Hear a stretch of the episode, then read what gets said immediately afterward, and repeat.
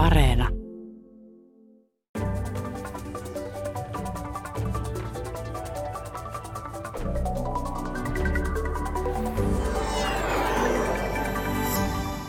Tänään me puhumme siitä, minkälaisia ilmastonmuutoksen vaikutukset tulevat todennäköisesti olemaan EU-alueella ja muualla maailmassa, ja minkä takia nimenomaan EU toimii niin aktiivisesti näissä ilmastonmuutoksen torjunta-asioissa, ja mitä tällä hetkellä olisi järkevintä tehdä ilmastonmuutoksen torjumiseksi. Haastateltavana on YK-alaisen maailman ilmatieteen järjestön VMOn pääsihteeri Petteri Taalas, mutta miksi yleensä VMOta kuunnellaan, kun sieltä tulee joku lausunto ilmaston tilasta? Petteri Taalas. VMO on, on se, joka tuottaa tätä fysikaalista tietoa ilmastosta ja me ollaan myöskin aikanaan perustettu IPCC, joka tuottaa näitä tiederaportteja ja me isännöidään sitä IPCCtä tällä hetkelläkin ja, ja siellä just julkaistiin pari viikkoa sitten uusin osa tätä IPCC isoa raporttia. Se on, se on, se on hyvin paljon sitä VMOn ydintoimialaa. Ja sitten tuotetaan myöskin näitä raportteja vuosittain siitä, että mikä on ilmaston tila, mikä on kasvihuonekaasujen tila ja niin edelleen. Ja tämä IPCC on, tämä, on tämä valtioiden välinen ilmastopaneeli, mutta tämä nyt kun tämä tuli tämä uusi raportti, niin tämä ei ollut ihan maailmanlopun ennuste kuitenkaan, tämä uusin ennuste. No, joo, oikeastaan voi sanoa sen, että se, se raportti toisti sitä viestiä, mikä on ollut jo sieltä ensimmäistä IPCC-raportista, joka julkaistiin jo reilu 30 vuotta sitten niin esillä. Eli ilmastonmuutos on jo havaittavissa ja ihminen vaikuttaa ilmastoon ja ilmastonmuutoksen torjunta on järkevä teko ihmiskunnan ja biosfäärin hyvinvoinnin kannalta. Nämä perusviestit on ollut suurin piirtein samoja. Tietysti tiede on mennyt eteenpäin, joitakin yksityiskohtia on tarkentunut esimerkiksi se, että meriveden pinnan nousuarviot on suurempia kuin aikaisemmissa raporteissa, mutta taas sitten näkymät tulevaisuuteen on, on lohdullisempia siltä osin, että ilmastonmuutoksen torjuntaan on, olla, ollaan ryhtymässä ja, ja nämä aikaisemmat pahimmat skenaariot ei ole enää, enää niitä todennäköisiä skenaarioita. Eli varsinaista maailmanloppua ei ole tulossa siis ainakaan, niin, tai ei edes ihmiskunnalle. Tämä on nyt jotenkin sun mielestä selkeä asia. Se on selkeä asia, mutta, mutta tietysti me voidaan niin valita har, erilaisia harmaansävyjä tulevaisuuteen. Ja onnellisinta olisi kyetä rajoittamaan se lämpeneminen puolentoista asteeseen, mihin tällä hetkellä kasvava joukko maailman maita on luvannut sitoutuvansa. Ja jos me mennään sen yli, niin sitten meillä on enemmän haittavaikutuksia, mutta se ei, ei tarkoita sitä, että ihminen katoaisi näiltä planeetalta tai planeetta kuolisi. Että, mutta nämä, nämä, näissä korkeammissa lämpenemislukemissa ne haittavaikutukset on sitten paljon, paljon suurempia. Ne haittaa maailman ravinnon tuotantoa ja lisää pakolaisuutta ja konflikteja ja, ja tuottaa myöskin kasvavan määrän taloustappiota, että tämä ilmastonmuutoksen torjunta on, on myöskin talousmielessä järkiteko. Sä oot sanonut näin, että voi olla, että ei tähän puolentoista astetta päästä tässä ilmaston lämpenemisen nousussa, vaan että se nousee tuonne kahteen. Eikö sä sanonut näin, että se on ehkä realistisempi, vaikka tietysti parempi olisi, kun ei nousisi siihen? No itse asiassa vielä muutama vuosi sitten näytti, sitten näytti siltä, että tämä puolitoista astetta on, on, on täysin epärealistinen silloin, kun IPCC julkaisi sen puolentoista asteen raporttinsa nyt noin kolmisen vuotta sitten, mutta sen jälkeen on ryhtynyt tapahtumaan, eli useat maat on ilmoittanut tiukentavansa näitä tavoitteita ja muun muassa EU, USA. Meillä on tällä hetkellä noin 70 prosenttia maailman päästäjistä on kertonut, että he haluaa tavoitella tätä puolitoista astetta. Sekä, että sitäkään ei ole vielä menetetty, mutta, mutta maailma ei kaadu siihen, jos me ei ihan, ihan puolentoista asteeseen päästä. Mutta jos, jos mennään korkeampiin lukemiin, kolmesta viiteen astetta tällä vuosisadalla, niin silloin haittavaikutukset on jo huomattavia. Se, se ei ole kyllä järkevää sen antaa tapahtua, mutta tällä hetkellä voi olla lievästi optimistinen, että, ainakin tähän puolentoista asteen tavoitteeseen pyritään entistä pontevammin, että, että sitäkään ei ole vielä menetetty. Kun sä ajattelet EUta ja ilmastonmuutosta, minkälainen toimija EU on, mitä EU pitäisi tehdä, mitä EU on tehnyt, mikä sulla on päällimmäisenä mielessä tässä? No EU on ollut ilmastonmuutoksen torjunnan moottori jo pitkään. EU on ollut intressi torjua ilmastonmuutosta ihan omista syistä ja myöskin siitä syystä, että EUn alueella on, on varsin vähän näitä fossiilisia luonnonvaroja, että EU ostaa näitä varoja sitten näiltä tuottajamailta, mutta EU on ollut, oli aikanaan otsonikerroksen suojelussa yksi keskeinen peluri. Euroopan alueella on saatu tämä happamoitumisongelma jo hoidettua pois päiväjärjestyksestä ja EU:ssa nähdään, että ilmastonmuutos tulee olemaan hyvin haitallinen myöskin Euroopalle ja, ja siinä on, on myöskin omat syyt sitä torjua, mutta esimerkiksi on nähty, että USAssa hallinnosta toiseen tämä intressi ilmastonmuutoksen torjuntaan vaihtelee ja EU on ollut ehkä semmoinen stabiili lipunkantaja tässä, tässä asiassa. Ja sen, sen avulla on saatu sitten myöskin muita maita mukaan, muun muassa Kiina oli vielä kymmenen vuotta sitten varsin vastahakoinen ilmastonmuutoksen torjunnan suhteen. Ja tällä hetkellä tilanne on toinen. Ja, ja, ja myöskin USA on tällä hetkellä saatu peliin mukaan, mikä on myönteistä, mutta EU on ollut tämmöinen vakaa, stabiili toimija tässä kentässä ja on, on pitänyt tätä asiaa hyvin esillä ja sitä edistänyt. Mikä se EUn moottori siinä on ollut? Se sanoi äsken, että tämä happamoituminen on saatu nyt torjuttua ja nyt, nyt EU on tässä ilmastonmuutosasiassa. Tietenkin voisi ajatella, että tässä nyt moottorina, niin kuin sä sanoit, on juuri se, että koska me olemme niin riippuvaisia tämmöisestä tuontifossiilipolttoaineista, niin meidän EU-laisten kiinnostushan on tietenkin, että jos löydettäisiin vaihtoehtoisia energiamuotoja, se myös auttaisi meidän poliittista elämää, kun me ei oltaisi riippuvaisia sieltä sun tuolta. Onks, mikä tämä on tämä perusasia tässä?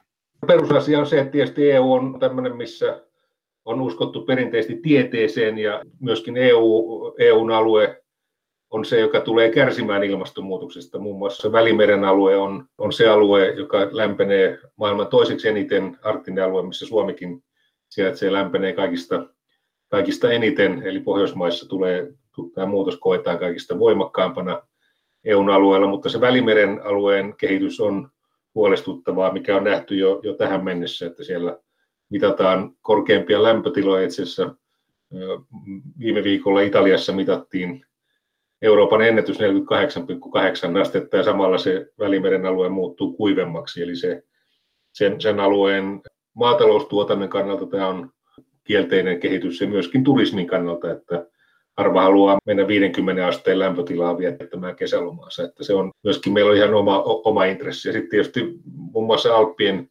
jäätikkö sulaa, joka tarkoittaa sitä, että me tullaan saamaan jatkossa entistä vähemmän vettä Euroopan isoihin jokiin. Tässä on useita, useita kysymyksiä, ja tämä pakolaiskysymys on myös yksi kysymys, mitä on jo Euroopassa koettu. Muutama vuosi sitten meillä oli tämä pakolaisaalto, joka sitten heilutti hallituksia eri maissa, tämäkään ei ole niin semmoinen harmiton asia. Tässä on, use, tässä on iso nippu näitä syitä, ja sitten meillä on tietysti useita kaupunkeja, jotka on, on rannalla, ja tietysti joku Alankomaat, joka, joka valtiona on, joka on olemassaolo tietyllä tavalla uhattuna tämän meriveden pinnan nousun myötä. Tässä on iso määrä näitä syitä, miksi eurooppalaisten on, on syytä olla tästä, tästä kiinnostuneita, mutta, mutta tietysti sama, samalla, samalla tavalla voidaan motivoida monia muitakin alueita, mutta onneksi meillä on nimenomaan, nimenomaan. EU, joka on ollut stabiili tässä asiassa. Mutta nimenomaan, että, että, siis, että tavallaan että nämä asiathan koskee ihan kaikkia, kaikkia maita. Että kyllähän sitä kuitenkin miettii, kun katsoo, millä voimalla EU on tässä, että onko tässä joku piilevä syy, mitä meille ei kerrota. Minkä takia just EU? Kyllähän Yhdysvallatkin voisi olla tosi kiinnostunut tästä, ja tietysti Kiina onkin jo kiinnostunut tästä, mutta että kuitenkin, onko sitä mieltä, että EU on vaan jotenkin niin jalo?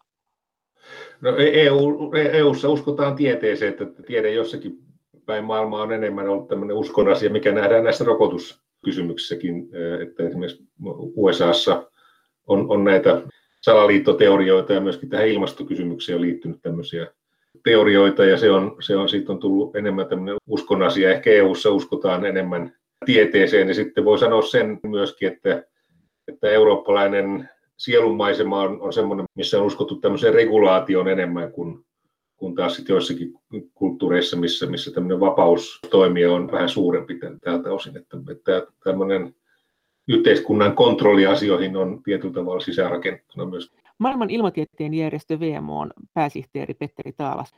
No miten tehokkaana sä pidät tätä EUn uutta Green Dealia, tätä ympäristöohjelmaa? Nythän komission tämä koko toiminnan kärki tuntuu olevan tämä ympäristöasia, nimenomaan ilmastoasia mm, sä oot varmaan tutustunut siihen, onko se susta tehokas, tekisit sä siihen jotain muutoksia, mikä siinä on hyvää? Mikä... EUn paketti on koko maailman mittakaavassa kunnianhimoinen ja tietysti tämä on, niin kuin tässä joudutaan ottamaan huomioon myöskin tiettyjä poliittisia realiteetteja. Esimerkiksi Puolan tyyppiselle valtiolle, missä energiantuotannon ydin on kivihiili ja silloin myöskin suuria työllistämisvaikutuksia sekä tässä, tässä hiilen louhinnassa että, että myöskin se, siinä energiantuotannossa, niin se siirtymä ei ole, ei ole Puolan tyyppiselle maalle kovin helppo. Ja näistä asioista varmasti tullaan neuvottelemaan lähimmän puolentoista vuoden aikana. Mutta EUn paketti on myöskin hyvä tästä ulkopoliittisesta näkökulmasta, eli on mahdollista, että EUn toimet on jo tähän mennessä vaikuttanut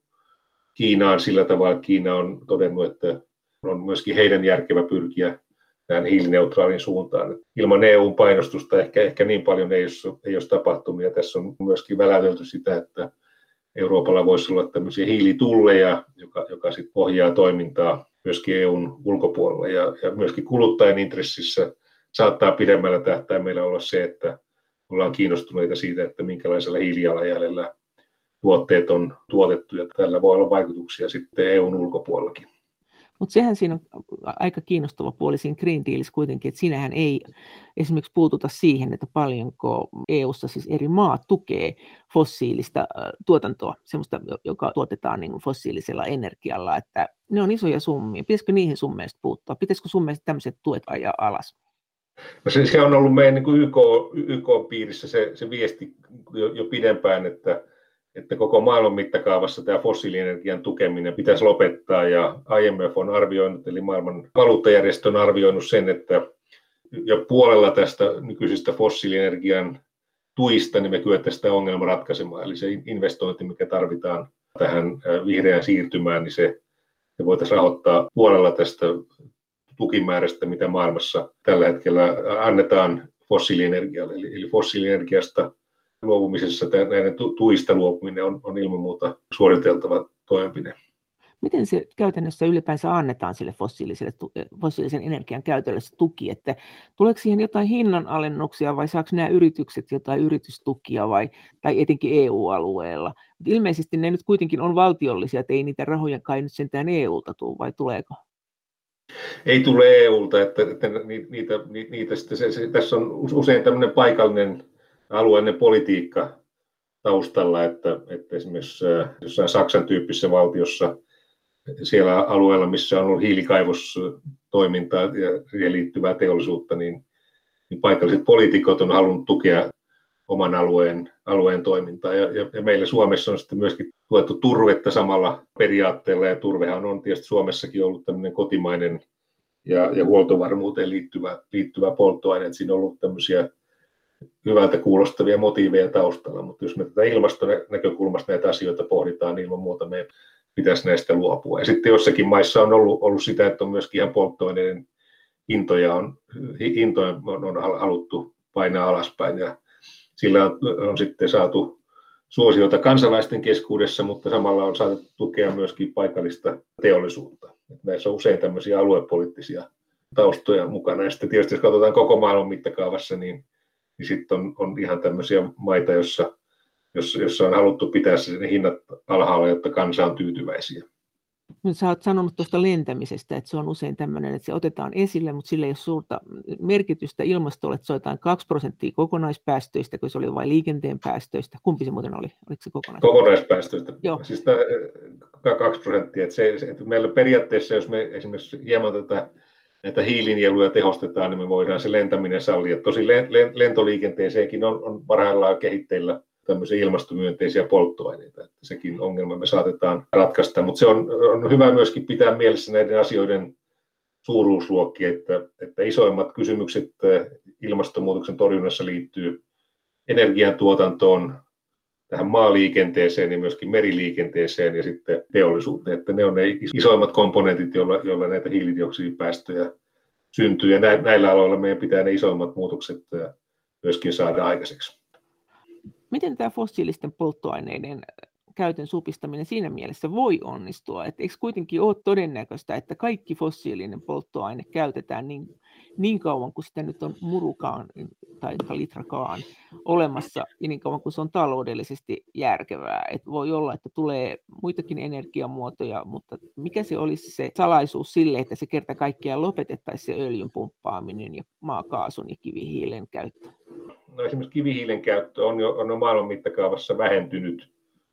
Öljyn ja kaasun käyttö on vielä lisääntynyt ja, ja, ja se, että me tullaan saamaan muita liikennöintimuotoja käyttöön, niin se on tapa luopua tästä. Kyllä me ollaan menossa oikeaan suuntaan, jos, jossa tätä fossiilisten polttoaineen käyttöä on näköpiirissä, että me tullaan 10-20 vuoden skaalassa vähentämään ja on todennäköistä, että osa näistä fossiilista varoista jää, jää käyttämättä. Kivihiilivaroja on, on jo ruvettu niiden käyttöä vähentämään ja on, on näköpiirissä se, että öljyn ja kaasun käyttö tulee myöskin vähenemään sitä myöten, kun me saadaan näitä muita energiatuotantomuotoja ja muita liikennemuotoja käyttöön. Kyllä se perspektiivi lähivuosikymmenten skaalassa on se, että, että näitä fossiilienergialähteitä tullaan, tullaan jättämään, jättämään käyttämättä. Ja tietysti tämä on iso, iso kysymys sitten fossiilienergiasta riippuville valtioille, kuten Venäjälle tai arabivaltioille.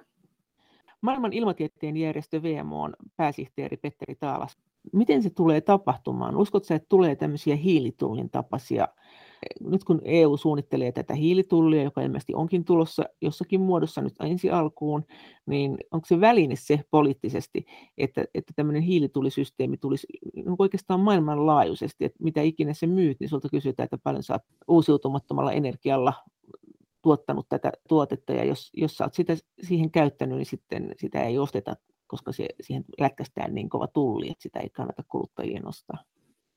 Sitä EU on, on tässä pohtimassa, ja se on tietysti sen niin tulemisen uhka on jo, on, on jo semmoinen, joka on, on varmasti vaikuttanut muun muassa Kiinan intresseihin ja, ja, ja se ilman muuta tämmöistä, tämmöisiä mekanismeja pitäisi ottaa käyttöön, jos me halutaan ohjata tätä toimintaa oikeaan suuntaan. Se on tietysti tämä on monimutkainen kysymys siinä suhteessa, että, että tällä hetkellä talous pyörii niin, että, että näitä tiettyjen tuotteiden komponentteja tuotetaan eri puolilla maailmaa, että se ei ole ihan itsestään selvää, miten, miten niitä esimerkiksi tuotteiden hiilijalanjälkiä lasketaan, mutta, mutta, mutta ilman muuta tämä tämä hiilen käytön verottaminen ja siihen liittyvät tullit on, on keino, millä tätä toimintaa voidaan ohjata oikeaan suuntaan.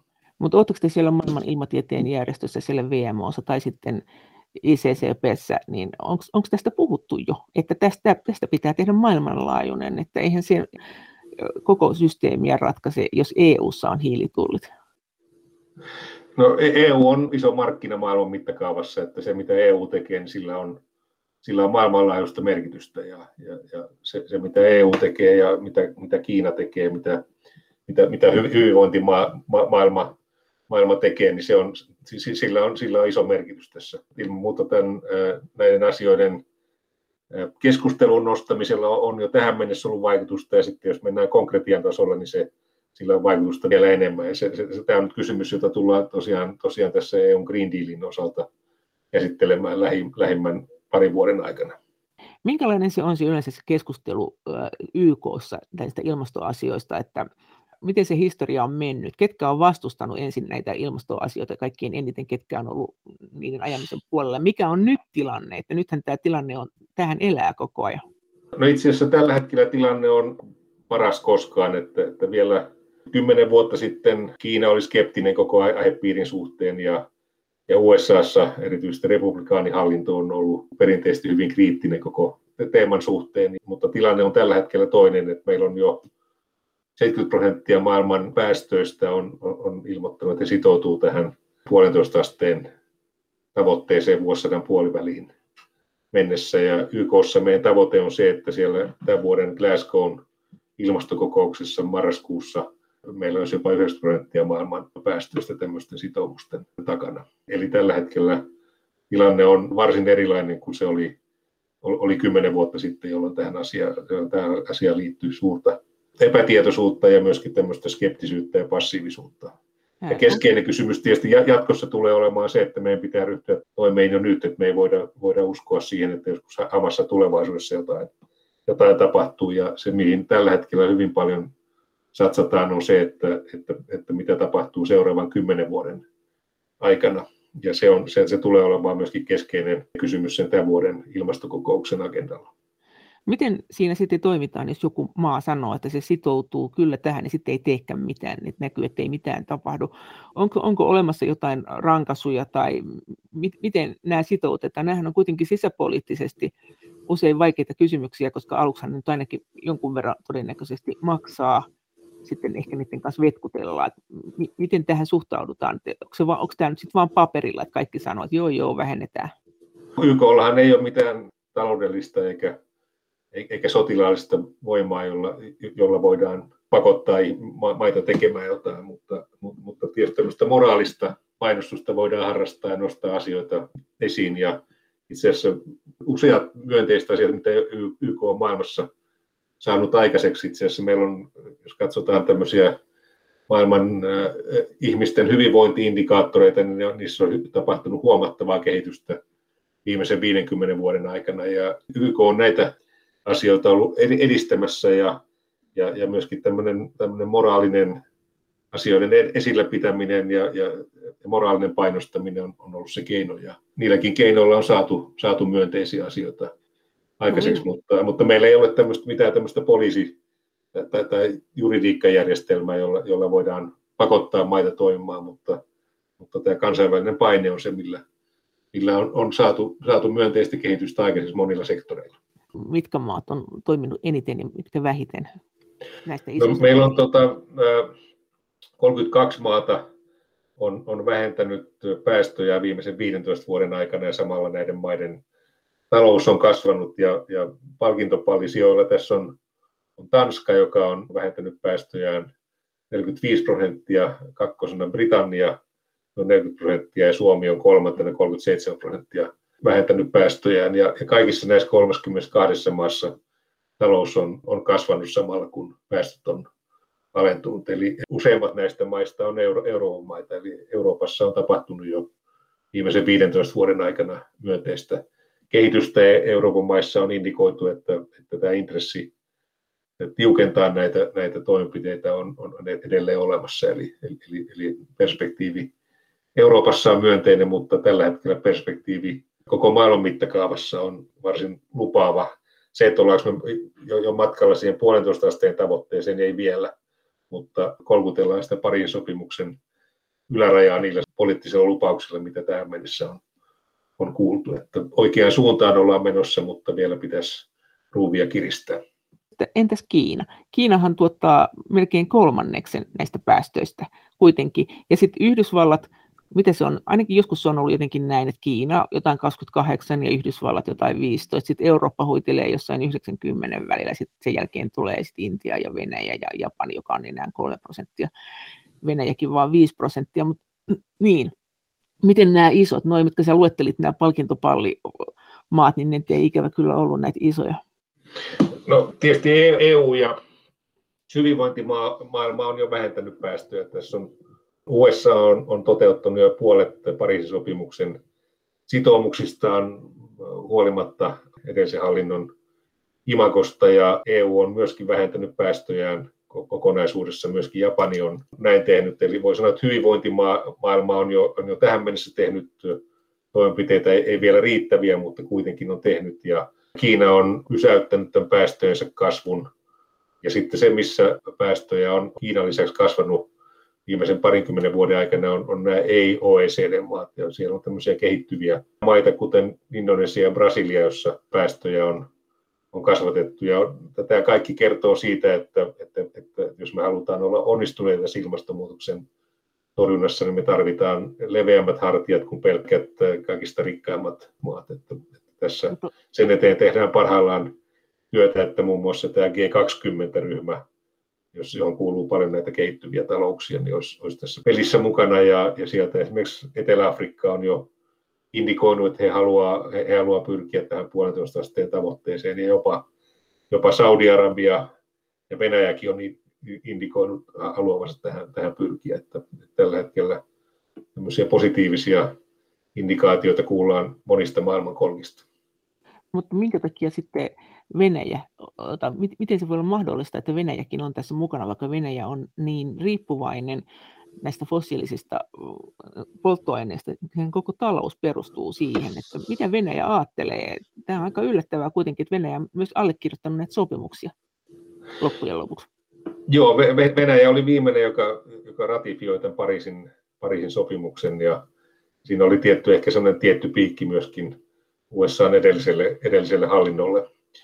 Ää, mutta tämä kysymys on Venäjälle todella vaikea. Se, se voi, se voi sanoa, että, että jos Venäjän taloudesta puolet on tietysti öljyn ja kaasun, kaasun myyntiä, niin tästä, tästä, tästä tulolähteestä luopuminen ei ole mikään helppo, helppo kysymys. Ja tietysti se, se pitää pitää mielessä, että nämä öljy- ja kaasun kulutus tapahtuu hyvin paljon hyvinvointimaissa, eli Venäjä ja arabimaat tuottaa näitä tuotteitaan hyvin paljon eurooppalaisille, pohjoisamerikkalaisille, japanilaisille ja kiinalaisille kuluttajille. Että, että tässä on myöskin, myöskin tässä on niin sellainen peiliin katsomisen paikka. Ja Pariisin sopimushan on aika vanha. Se, eikö se ollut jo, miten se oli, 16, 15? 16. 2015 se, se Pariisin ilmastokokous pidettiin ja sen jälkeen maat sitä pikkuhiljaa sitten ratifioi ja Venäjä tosiaan ratifioi sen, sen vuosi sitten viimeisenä. Ja sen, sen toimeenpano on ollut hieman laiskaa, että se on, se on huono, ollut huono uutinen, mutta tosiaan tämän hetken poliittinen ilmasto maailmassa on parempi kuin, kuin silloin 2015. Mutta sen voi vielä todeta, että vielä me ei olla reaali-ilmakehässä havaittu mitään myönteistä käännettä, että, että, että kaikki ilmastoindikaattorit on, on osoittamassa väärään suuntaan tällä hetkellä. Maailman ilmatieteen järjestö VMOn pääsihteeri Petteri Taalas, millä viipeellä se tulee? Et jos me nyt saataisiin päästöjä vaikka koko maailmanlaajuisesti vähennettyä vaikka tänä vuonna 10 prosenttia? Se, se EU-skenaario on se, että, että meidän pitäisi vuoteen 2050 pudottaa meidän päästöjä 90 prosenttia ja, ja sitten meidän pitäisi hieman, hieman tehostaa meidän hiilinieluja EUn alueella ja, ja ottaa myöskin näitä hiilen talteenottoteknologioita käyttöön pienessä mittakaavassa. Mutta se iso kysymys on, on, on tosiaan tästä fossiili, fossiilienergiasta luopuminen ja se, se on, se, on se, se, se, mitä pitäisi tapahtua koko maailman mittakaavassa. Eli, eli me voidaan hiilinieluilla pikkusen tätä asiaa hoitaa, mutta, mutta iso kysymys on, on nimenomaan näistä kivihiilestä, öljystä ja kaasusta luopuminen ja sen käytön pudottaminen reippaasti. Me tarvitaan mahdollisesti vielä jonkin verran tätä energiaa esimerkiksi lentoliikenteeseen tai, tai maatalouteen, mutta merkittävässä mittakaavassa meidän pitäisi, pitäisi, pitäisi näistä, näistä polttoaineista luopua.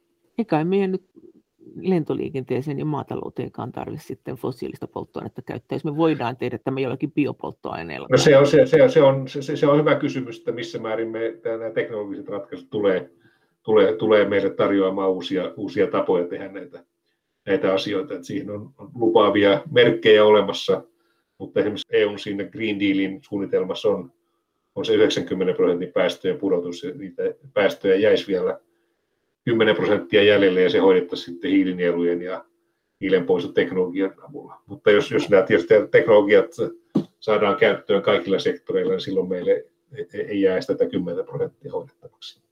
Pidätkö sitä realistisena? Tullaanko me saavuttaa se EUn tavoite? No siihen kannattaa pyrkiä, että, että ainakaan heti, heti niin kuin ensitöiksi ei kannata luovuttaa tässä asiassa. Tämmöistä pessimististä ilmapiiriä on ollut kautta aikojen olemassa ja ennen, ennen kuin se Pariisin sopimus kyettiin solmimaan, niin ei, ei myöskään uskottu siihen, että, että YK-tasolla kyettäisiin, kyettäisiin tämmöiseen globaaliin, globaaliin sopimukseen menemään. Ja niinpä vaan kyettiin, että se esimerkiksi 2009 oli se Kööpenhaminan ilmastokokous, joka tuotti pettymyksen ja silloin sen jälkeen ajateltiin, että ei me kyetä tätä ongelmaa ollenkaan, ollenkaan selättämään. Ja sopimus on saatu aikaiseksi ja, ja, ja tällä hetkellä intressi tämän to, toimeenpanoon on suurempi kuin koskaan. Ja sitten tuli se Kioton pöytäkirja, mutta tämä Venäjä vielä, että jos se tuli nyt ja muutkin maat tuli jälkijunassa vasta nyt kirjoitteli tätä alle tätä Pariisin sopimusta, jossa se koitetaan pitää puolestatoista astetta se ilmaston lämpeneminen, niin jos se toteutuu, niin millä, millä vauhdilla sitten se, vaikuttaa siihen ilmastoon, että, että millä viipeellä, kun sanot, että ei ilmastossa mitään näy, että tässä on ponnisteltu, koska se näkyy? Se, se voi todeta, että, että me voidaan ä, tietty kehitys pysäyttää lähivuosikymmeninä, eli, eli tämä muutos tulee jatkumaan tuonne noin 2060-luvulle asti joka tapauksessa, mutta jos me onnistutaan näiden, näissä päästörajoituksissa, niin voitaisiin pysäyttää tämä lämpenemiskehitys, me voitaisiin pysäyttää tämä sadeolosuhteiden muutoskehitys, se voitaisiin pysäyttää tämä, tämä myrskyjen, trooppisten myrskyjen kehitys. Mutta sitten meillä on joitakin taas asioita, jotka tulee jatkumaan satoja ja jopa, jopa tuhansia vuosia. Näitä on, on tämä jäätiköiden sulaminen, meriveden pinnan nousu ja, ja myöskin, myöskin tämä, tämä jää- ja lumipeitteen kutistuminen. Me ollaan, ollaan saavutettu semmoinen hiilidioksidipitoisuustaso, että tämä, tämä muutos ei heti palaudu näissä suureissa, mutta esimerkiksi nämä haitallisempien sääilmiöiden yleistyminen saataisiin pysäytettyä, jos me, jos me kyetään nämä päästöt saamaan, saamaan kuriin. Että kaikki ei palaudu lähivuosikymmeninä enää ennalleen, mutta keskeisimmässä suurissa, suureissa meillä, meillä on perspektiivi saada sekä lämpeneminen että sadeolosuhteiden muutokset että, että näiden myrskyjen osalta tilanne hallintaan. Eli hetkinen, mihin, mihin vuoteen me verrattiin siitä, yksi, jos se olisi 1,5 astetta, mikä, mikä se sai lämmitä se ilma? Me puhutaan esiteollisesta ajasta, eli käytännössä meidän niin mittaushistoriassa me puhutaan vuosista 1850-1900, jolloin, jolloin ihmisen toiminta ei vielä näkynyt ilmastossa no jos se, määrin.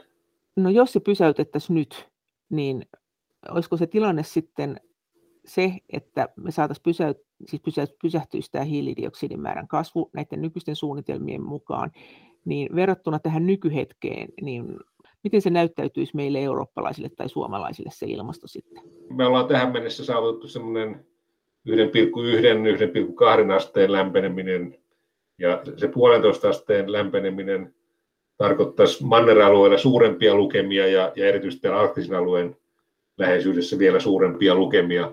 Eli jos jos saavuttaisi globaalisti puolitoista astetta, niin se tarkoittaisi täällä arktisella alueella kolme astetta noin vuosikeskiarvolla ja sitten talvikaudella vielä, vielä suurempia, suurempia lukemia. Ja, ja, ja myöskin nämä sademäärien muutosta, joita on jo tähän mennessä havaittu, niin se, se trendi tulisi jatkumaan myöskin, eli, eli lähivuosikymmenet mentäisiin erityisesti talvikausilla sateisempaan suuntaan täällä korkeilla leveysasteilla ja sitten useilla maailman alueilla taas kuivuus pahenee ja lämpötilojen nousu, nousu yhdessä, yhdessä tuottaa ongelmia, ongelmia maataloudelle ja, ja myöskin lisää tätä metsäpaloriskiä. Eli, eli joka tapauksessa me tullaan lähivuosikymmenet menemään, menemään ilmastossa huonompaan suuntaan ja meillä, meillä täällä Suomen leveysasteilla se, se, se muutos tulee, tullaan kokemaan suurempana kuin, kuin koko maailmassa keskimäärin ja muun muassa täällä Etelä-Suomessa lumipeitteiset talvet tulee olemaan entistä harvinaisempi, joskin meillä tulee esiintymään myös tätä luontaista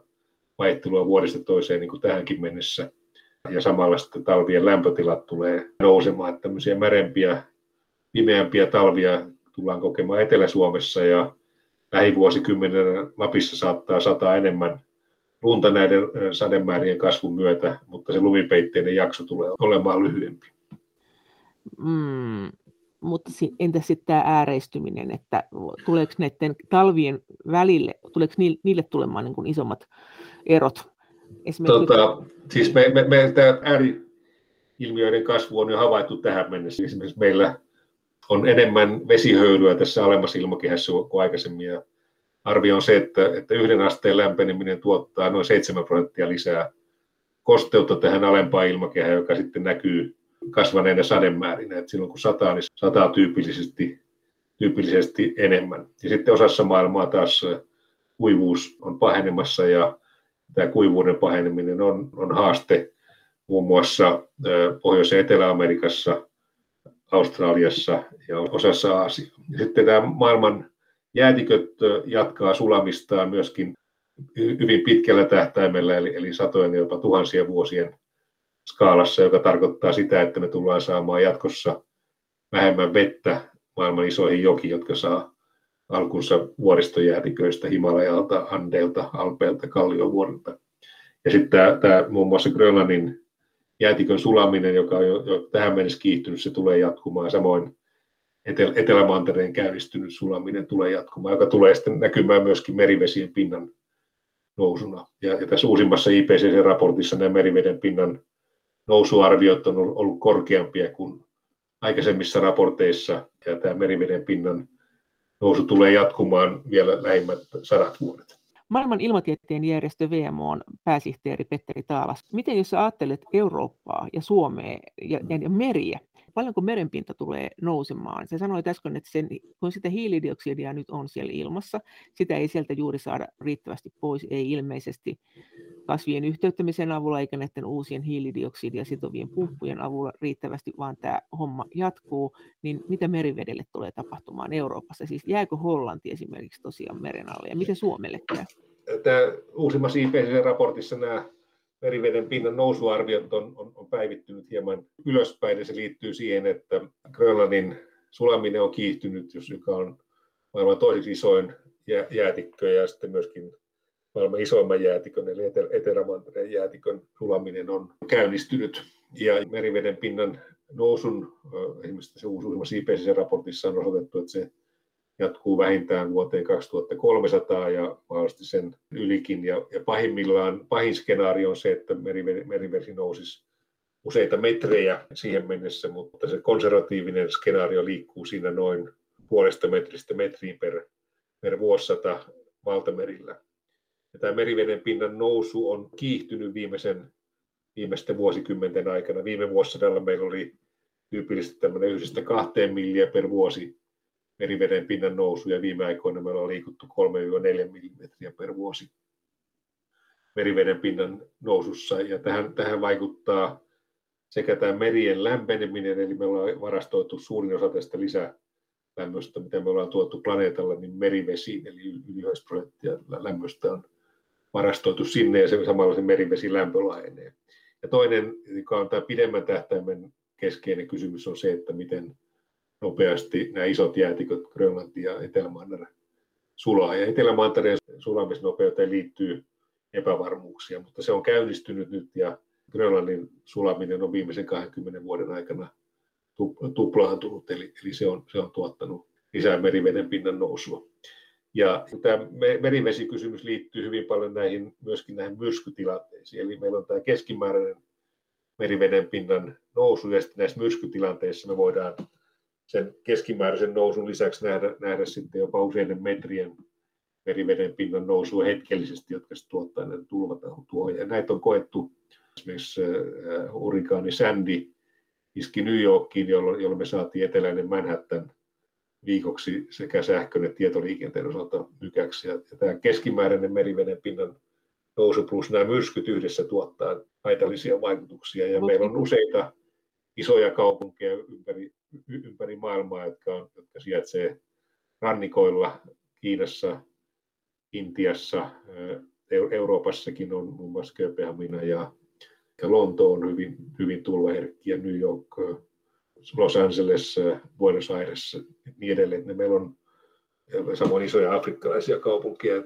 Tämä tulvaherkkyys on yksi iso kysymys ja se on myöskin iso talouskysymys. Sitten tämä Suomessa voi todeta sen, että, että meillä tämä maan kohoaminen edelleen jatkuu. Ja tähän mennessä meillä on nettona havaittu täällä Suomen etelärannikolla noin puolet tästä maailman keskiarvosta oleva meriveden pinnan nousu. Ja taas etelä, länsirannikolla, missä maan kohoaminen on, on voimakkainta, niin siellä me ollaan pysytty suurin piirtein nollassa. Ja sitten jos tämä, tämä meriveden pinnan nousu tapahtuu voimakkaampana, niin silloin me tullaan näkemään myöskin nettona näitä meriveden pinnan nousu, nousuarvioita Suomessa. Ja Suomessa taas tämä Itämeren tilanne on, on toisenlainen, että tämä veden määrä koko Itämeressä vaihtelee ja, ja, ja voidaan tämmöisessä myrskytilanteessa saada tänne pumpattua lisää vettä ja sitten näissä myrskytilanteissa myöskin se merivesi ryhtyy vähän niin kuin ammeissa loiskumaan, jolloin, me saadaan sitten esimerkiksi, esimerkiksi Suomenlahdella tämmöisiä meriveden pinnan nousupiikkejä. Meillä oli 2005 tämmöinen tilanne, missä Helsingissä meriveden pinta nousi puolitoista metriä, se nousi muun muassa kauppatorille ja uhkasi presidentin linnaa, linnaa siellä. Ja jos me oltaisiin saatu 20 senttiä lisää meriveden pintaa nousemaan siinä, siinä myrskytilanteessa, niin silloin Helsingin keskustan tunnelit olisi täyttynyt vedellä, jolloin oltaisiin saatu myöskin sähkö- ja tietoliikennejärjestelmät mykäksi. Että, että tämän tyyppisten ongelmien kanssa tässä, tässä pelataan, eli, eli puhutaan tästä keskimääräistä meriveden pinnan noususta, mutta sitten, sitten just näissä sään ääritilanteissa vielä voimakkaammista meriveden pinnan heilahteluista. Eli se koskee meidän eteläisiä rannikkokaupunkia nyt ennen kaikkea myös Turkua. Kyllä näin on, ja, mutta, mutta näissä esimerkiksi Helsinki on varautunut kolme, kolmen metrin meriveden pinnan nousuihin ja, ja myöskin näissä rannikoilla olevissa ydinvoimaloissa on, on varauduttu siihen, että tämä meriveden pinnan vaihtelevuus voi olla jatkossa suurempaa kuin aikaisemmin. Mihin saakka se kolme metriä riittää, mihin vuoteen? Siis äh, mä sanoin, niin se on se, se, se, se skaala, missä me puhutaan tässä konservatiivisessa arviossa, se on puolesta metristä metriä per vuosisata. Niin, plus eli, sitten, että jos ilmasto ääreistyy, niin silloinhan tulee näitä myrskyjä ja sitten hetkellisesti ne saattaa loiskua tuonne yli. Joo, jo, niitä on koettu ja sen takia esimerkiksi Pietari on rakentanut näitä tulvaportteja. Pietari on ollut tämmöinen, se on se Suomenlahden pohjukassa, niin he on ollut erityisen herkkiä sille, niille muutoksille. Ja siellä on myöskin, myöskin tämä Sosnovi Borin ydinvoimala on sillä alueella. Silloin 2005 tilanteessa sekä, sekä Lovisan ydinvoimala että Sosnovin Porin ydinvoimalla oltiin, oltiin jo ajamassa alas varotoimenpiteenä. Onko vaaraa, että Euroopan alueelle tulee hurrikaaneja? Se, se ei ole todennäköistä, että se, nämä trooppiset myrskyt esiintyy matalilla leveysasteilla. Meillä on ollut, Irlantiin on iskenyt lievä hurrikaani toissa vuonna, että se on, se on uusi, uusi piirre, mutta, mutta nämä trooppisten myrskyjen esiintymisalue on, on, on siellä, missä merivesi on riittävän, riittävän lämmintä. Ja tämä meriveden, merien lämpeneminen on tarkoittanut sitä, että, että näitä trooppisia myrskyjä esiintyy alueilla, missä niitä aikaisemmin ole esiintynyt. Muun muassa Mosambikissa on, on koettu voimakkaita sykloneja, ja, ja, ja tota, siellä ei ole aikaisemmin havaittu just siitä, siitä johtuen, että meriveden, merivesi lämpenee, mutta näitä esiintyy pääosin tuolla matalilla leveysasteilla. Uusimman IPCC-raportin arvion mukaan näiden syklonien, eli, eli tuolla Intian valtamerellä puhutaan sykloneista ja Tyynellä valtamerellä, ja sitten meillä on taifuuneja ja hurrikaaneja. Niin näiden kokonaismäärän ei odoteta lisääntymään, mutta on, on, on riski, että näitä voimakkaampia kategoria nelosen ja vitosen näitä, näitä trooppisia myrskyjä esiintyy, esiintyy aikaisen, aiempaa enemmän. Itse asiassa mun järjestöni raportoi just, että viime vuonna me havaittiin ennätysmäärä hurrikaaneja Karibialla tähän mennessä tehdyn mittaushistorian aikana. Mutta sanoit näin, että siis meri, merivesi nousee joka tapauksessa, vaikka tämä saataisiin pysäytettyä, tämä hiilidioksidin tuleminen. Joo, se, se, on, se on näitä pitkän ajan, niin kuin tämä jäätiköiden sulaminen meriveden pinnan nousu ja lumien jääpeitteen kutistuminen tulee jatkumaan, jatkumaan vielä, vielä pidemmä, pidemmässä skaalassa, koska me ollaan nostettu tämä hiilidioksidipitoisuus jo niin korkeaksi, että se, se, se tilanne ei, ei, ei palaudu niin kuin tapahtuu taas näille sääilmiöille. No entä sitten se golfvirta, jos se pysähtyy ja jos tulee uusi jääkausi, jos tulee tämmöinen kylmäkausi ja auringon, eikö auringon aktiivisuus vaihtelee, syöks nämä millään lailla tätä? No, aurinkoaktiivisuus on tuottanut tämmöisen prosenttiskaalan suuruusluokan vaihtelevuuden, eli se, se, se, se näkyy pienenä muutoksena maapallon keskilämpötiloissa. Sitten tämä, tämä käyttäytyminen on, on mielenkiintoinen kysymys. Tämä äsken julkaistu IPCC-raportti ei tue tämmöistä golfvirran pysyvää pysähtymistä, mutta me ollaan havaittu siellä Grönlannin ja Islannin eteläpuolella tämmöinen viilenemisalue, joka liittyy todennäköisesti siihen, että tämä golfvirta on hidastunut, eli, eli sillä alueella, merialueella on, on, on tämmöinen hidastumiskehitys käynnissä, mutta taas esimerkiksi Suomen alueella tai arktisen alueen maailman voimakkaan lämpeneminen on hukuttanut tämän efektin alleen. Että tähän mennessä me ei ole havaittu dramaattisia asioita, mutta tämä on, on ilman muuta yksi sellainen riski, jota on syytä seurata, että miten sille käyttäytyy. Ja, mutta IPCC, uusimman IPCC-raportin mukaan tämmöistä golfvirran pysyvää pysähtymistä ei ole näköpiirissä. Entäs makea vesi? Sehän on, Suomessa, Suomihan on siinä mielessä hyvä maa, että meillä on makeata vettä ja aina meidän haukutaan meidän maataloutta, että ei täällä kyllä mitään kannata viljellä, mutta siis suuressa osassa maailmaahan on makeasta vedestä puute. Meillä sitä on. Onko jatkossa ja onko maapallolla? Meneekö tämä kaikki vesi nyt meriin vai tuleeko tämä aiheuttaa lisää sateita niin, että pohjavesivarannot on turvattu, että makeata vettä on? No, no maailma on tässä suhteessa, voisi sanoa, että epätasa-arvoinen, että korkealla leveysasteella pohjoisella pallonpuoliskolla, niin kuin Suomessa, sademäärät on kasvamassa ja on tähän mennessä kasvaneet ja, ja tämä kehitys tulee jatkumaan, mutta sitten osa maailmaa tulee kärsimään entistä enemmän vesipulasta, joka liittyy siihen, että tämä sademäärät laskee sitten korkeampien lämpötilojen myötä, haidunta lisääntyy ja sitten tämä vuoristojäätiköiden sulaminen tarkoittaa sitä, että useisiin isoihin maailman jokiin saadaan vähemmän, vähemmän vettä. Että voisi sanoa, että jos haluat, pitäisi niin yksi suure valita, missä, mikä vaikuttaa eniten maailman mittakaavassa myöskin ihmisten hyvinvointiin, on, on, tämä, on tämä muutokset sitä veden saatavuudessa. Ja se vaikuttaa maatalousolosuhteisiin, se vaikuttaa teollisuuteen ja se vaikuttaa myöskin ihan käyttöveden saamisiin ihmisten hyväksi. Ja tämmöisiä indikaatioita me nähdään jo tällä hetkellä muun muassa USAssa, Etelä-Amerikassa, myöskin Kiinassa pohjavettä porataan entistä, entistä syvemmältä. Ja muun muassa Intia on maa, jossa isot joet uhkaa kuivua. Sama pätee Eurooppaan. Että meillä on useita Euroopan jokia, jotka saa alkunsa Alppien jäätiköstä, ja tämä jäätiköiden sulaminen tulee haittaamaan tämän makeen saatavuutta. Että mä itse, itse olisin eniten huolissaan tästä vesikysymyksestä. Lämpötilat on, tuottaa myöskin ongelmia, mutta, mutta tämä veden saatavuus tuottaa, tuottaa vielä enemmän ongelmia. Ja sitten osassa maailmaa sataa enemmän, joka, joka sitten johtaa, johtaa tulvaongelmia, joita myöskin on, on, on viime aikoina koettu. Miten tämä ylipäänsä tämä sateiden rytmi, että Suomihan on ainakin, jos ajatellaan Suomea, tätä nyt helppo verrata Suomeen, että Suomessahan nyt esimerkiksi on yleensä ollut aika kuivaa tuossa alkukesästä, sitten keskikesällä on satanut. Tuleeko tämä muuttumaan?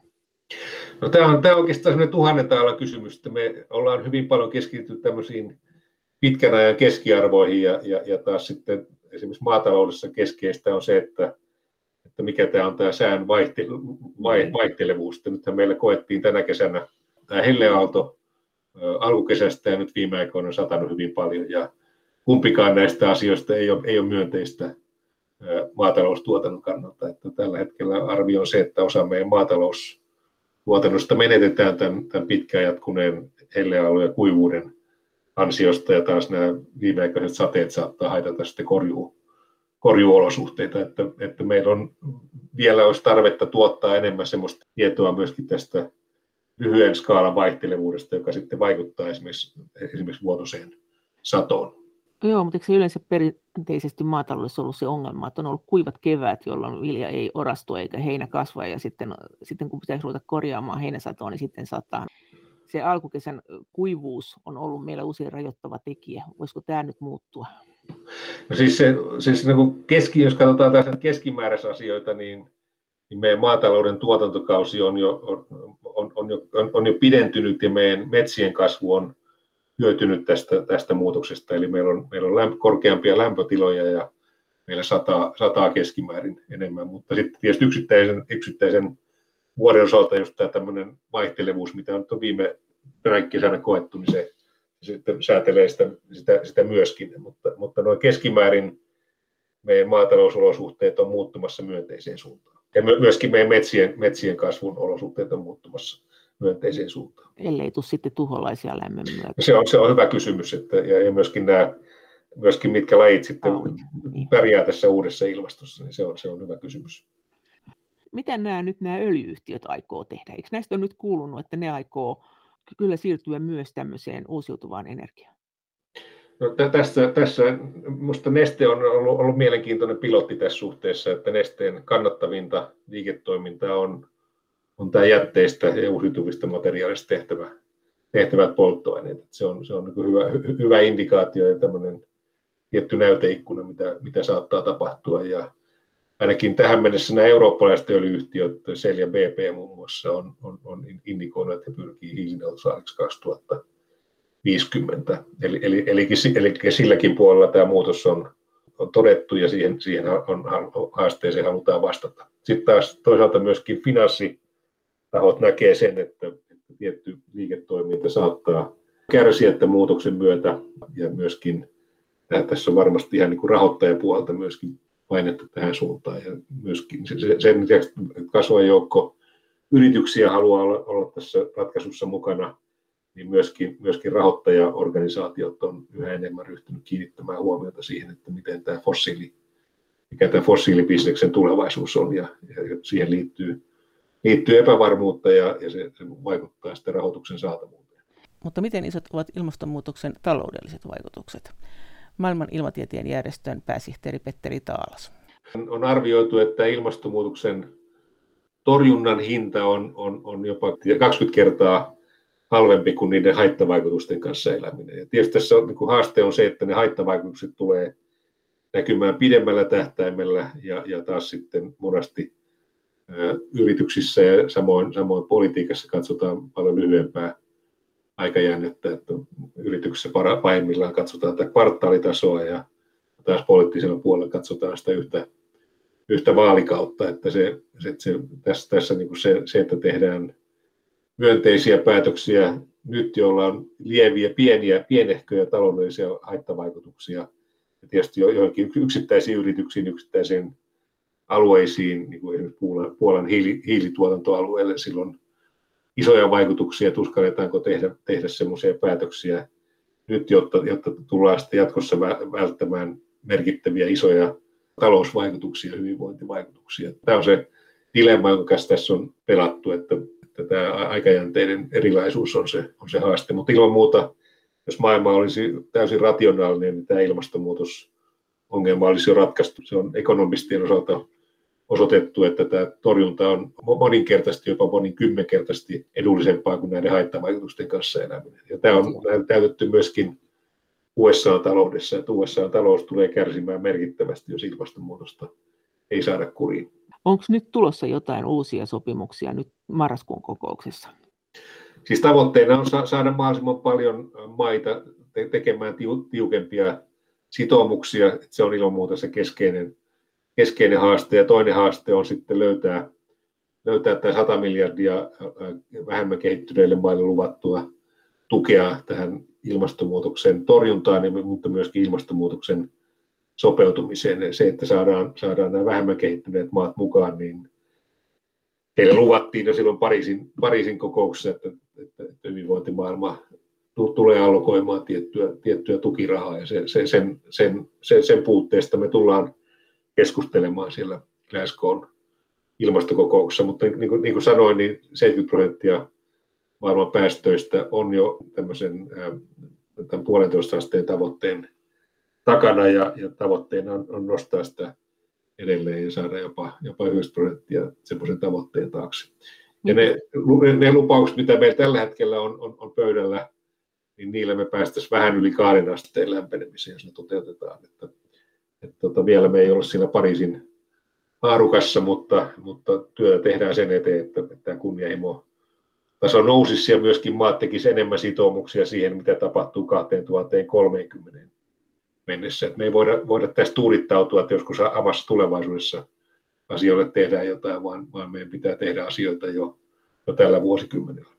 Miten kun sä seuraat niitä kokouksia ja olet seurannut niitä vuosikymmeniä ja ollut myös EU-ssa toimimassa, niin miten sä näet tämän keskustelun, että mitkä maat ajaa mitä ja mitkä mitä, että minkälaisia klikkejä ja liittoumia siellä on siellä pöydissä, kun ruvetaan puhumaan ilmastonmuutosasioista? Sekin on vaihdellut tässä, tässä aikojen saatossa. Niin kuin aikanaan Kiina oli varsin varauksellinen ja ennen vanhaan USA ei, ei, ei sallinut edes puhuttavan YK-piireissä ilmastonmuutoksesta. He alussa puhuttiin ilmaston vaihtelevuudesta. Ja tosiaan nämä perinteiset fossiilienergian tuottajamaat on ollut, ollut kriittisiä, mutta, mutta niin kuin sanoin, niin nyt on, on saatu jo lupauksia myöskin Saudi-Arabiasta ja Venäjästä, mikä on ihan uusi piirre, että, että tällä hetkellä maailmanlaajuinen henki on varsin myönteinen verrattuna aikaisempaan aikaan, jolloin EU oli se, joka, joka tätä asiaa halusi, halusi edistää ja muu, muu maailma oli varsin vastahankainen. Tietysti nämä pienet saarivaltiot on, on aina ollut tästä aiheesta kiinnostuneita ja heidän painostuksestaan me itse asiassa siihen Pariisin sopimukseen saatiin tämä puolentoista asteen tavoite myöskin mukaan, joskin koko maailma silloin oli sitä mieltä, että kaksi astettakin on varsin kunnianhimoinen tavoite.